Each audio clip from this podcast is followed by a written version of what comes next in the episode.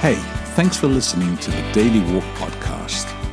Just want to remind you that if you have any questions, any thoughts, any comments, or any prayer requests, you can go online to the Boulder Church website, which is at boulder.church. Send them along. Would love to hear from you. Otherwise, look after each other and live love.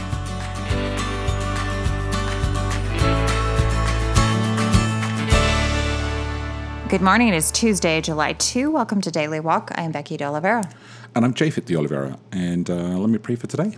Heavenly Father, thank you for today. Thank you for the continuation of this passage as we get to read about it and, uh, and in new uh, paraphrase as well. We ask, Lord, for your blessing. We ask for uh, your Spirit to give us insights into this. We ask for not only good conversations, but good challenges as well. We ask this in Jesus' name. Amen. Amen. Oh, yes, today is my favorite translation, or it's not a translation, it's a paraphrase properly, right? Yes. The message, the MSG. I'm reading Genesis This is gonna be chapter 40, the entire thing, because I think it, in fact, no, 1 through 23 is the entire chapter. So I don't know why we specify 1 through 23. But anyway, that's what we're doing. Because we're precise. I guess we are, yes. We're reading all the verses. There's no subheading this time. Just spills us right into it with no indication of what this is about at all. Surprise. We just start reading. I think I think I had a dream that it might be about. All right, go on. As time went on, it happened that the cupbearer and the baker of the king of Egypt crossed their master, the king of Egypt. Pharaoh was furious with his two officials, the head cupbearer and the head baker, and put them in custody under the captain of the guard. It was the same jail where Joseph was held. The captain of the guard assigned Joseph to see to their needs. After they had been in custody for a while, the king's cupbearer and baker, while being held in the jail, both had a dream on the same night, each dream having its own meaning. When Joseph arrived in the morning, he noticed that they were feeling low. So he asked them, the two officials of Pharaoh who had been thrown into jail with him, What's wrong? Why the long faces? They said, We dream dreams, and there's no one to interpret them.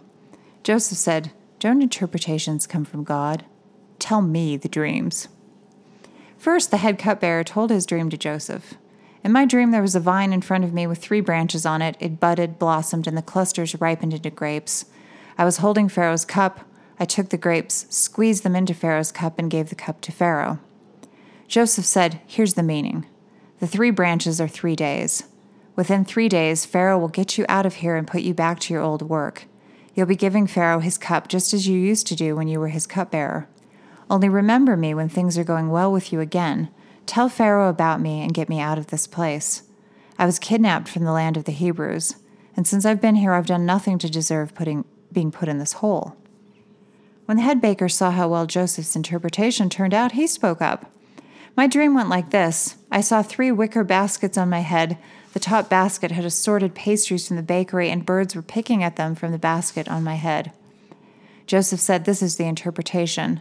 The three baskets are three days. Within three days, Pharaoh will take off your head, impale you on a post, and the birds will pick your bones clean.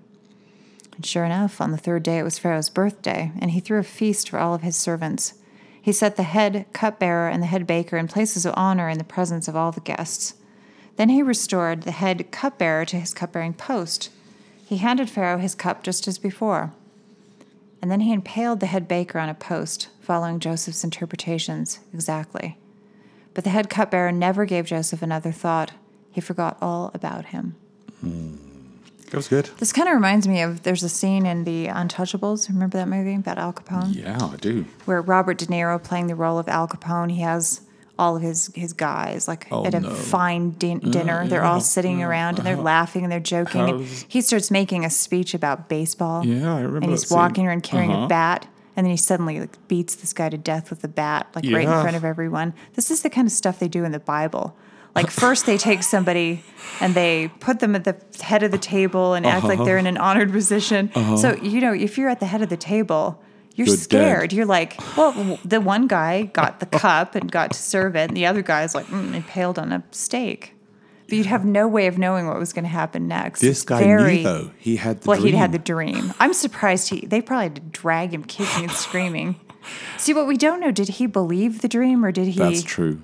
You Did they? know. He kind of dismiss it. We don't see what his reaction was Does he to the dream. his interpretation to everybody? I don't know. Hmm. It's it's a weird story, as as I've said It's a great story. many times. All right. Well, here's our question for today, which is a really good question. How have you related to the question? Oh, No, no, no, wrong not question. That is the wrong question. Here's the right What question. role? What role has hope played in your life? What role has hope played in your life? Is false hope better than no hope at all? I should really follow the line that says Tuesday, July. 2. Yes, you should. Yeah. So, what role has hope played in your life? And is false hope better than no hope at all? I think false hope is better than no hope at all. Well, I, I kind Absolutely. of I'm wondering how we define false hope. Oh, just uh, imagination. No, I mean false hope would be like if you think something's going to work out and really you're deluding yourself and it never ever does. Oh, you mean like uh, in that? Oh, what's that great story? The um, you know the one where the guy here. I'm going to tell a story, and I don't know. how yeah, it's you have going no, to go. idea. You're going to be like, oh, let's tell the know. story. It's Indiana Jones, Harrison Ford. Okay, and, what, And he's on he the river, and he's going away somewhere, and he has no idea. He's the inventor. Do you remember that story?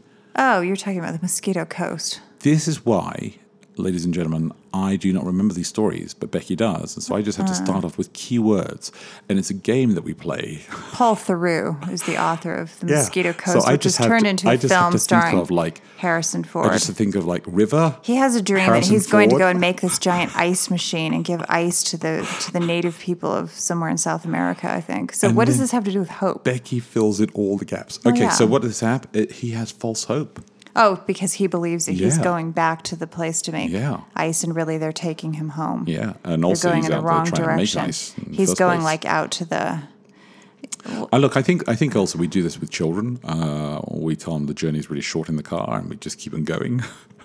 or the plane ride's really going to be short, and we just keep them going. I think I think that uh, we do this with with all sorts of situations, and I think sometimes you have to raise hope.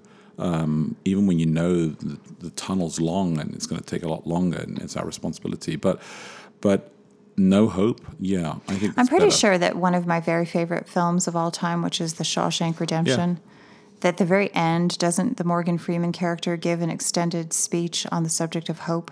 I can't remember. I believe he does. He's hoping for different, and really that film is about hope in a lot of ways. oh, is he hoping that and how you uh, his friend has Oh, made but, it? but, but, but don't Oh, oh, did I just ruin it for no, you didn't, but you're going to because you were the kind of person that wants to do that. He gives a speech about hope. If you're interested in the speech about hope, then watch the movie and you'll find out. But yes, he's hoping, and he, he uses the word hope many times in that Morgan speech. Freeman alive at the end of the movie? He's alive enough to give a speech about hope. Let's put it Uh-huh. that way. Did you give away part so of the story? no, that's not important, even remotely. It doesn't give away anything. Um, what was I So, going to say? so I think that's true. What So, role has hope played in my life? A lot. well, hope is what keeps people kind of going. That you, I live in hope all the time. Yeah, things and will I be and. I live. I, I not only live in hope and anticipation of you know uh, the world restored and, and God coming back and and all of the beauty with that, but I also live in hope in, in humanity as well. Well, I think false hope is fine. I kind of think whatever gets you through the day. Yeah. And even the idea of false hope, I think, is a little bit of a, Misnomer. yeah, a little bit because, okay, you may have false hope that a particular thing is going to work out in a very specific way Mm-hmm. that you want, and that may not happen. So you may have a false hope regarding that. Yeah. But your life may work out in another way that you Yeah. hadn't anticipated Yeah. that shows that having hope was not, you know, a bad thing to have had, that, you know, sometimes things turn out better than what you had hoped for Yeah, I you know anybody who's had like i don't know um a failed romantic relationship where later on you Mm. meet somebody better you know that's an example of you know you've had hope that you that something would work out and maybe this thing doesn't but something else does so Is- your life is still yeah. good Is false hope the same thing as blind hope? I don't, don't know. I don't know what blind hope is. Is that don't even a thing? I don't know.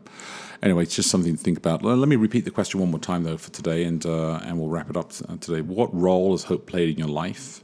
Think about that with your friends Let's and just community. put put different adjectives in front of the word hope. Is false hope the same as blue hope? Is false hope the same as lightning hope? Just come up with like Could be. It could things, be. different kinds of hope. And the second part of the question is: uh, Is false hope, the original question, better than no hope at all? Think about that. Look after each other, live love, and we will connect tomorrow. Thanks for your support for the Daily Walk podcast. Wherever you are in the world, we just want to let you know that we're praying for you and we're glad that you're praying for us too. If you can help us out by giving online, then please go to boulder.church forward slash give and help this ministry actually make an effect on others as well. Keep us in your prayers, look after each other, and live love.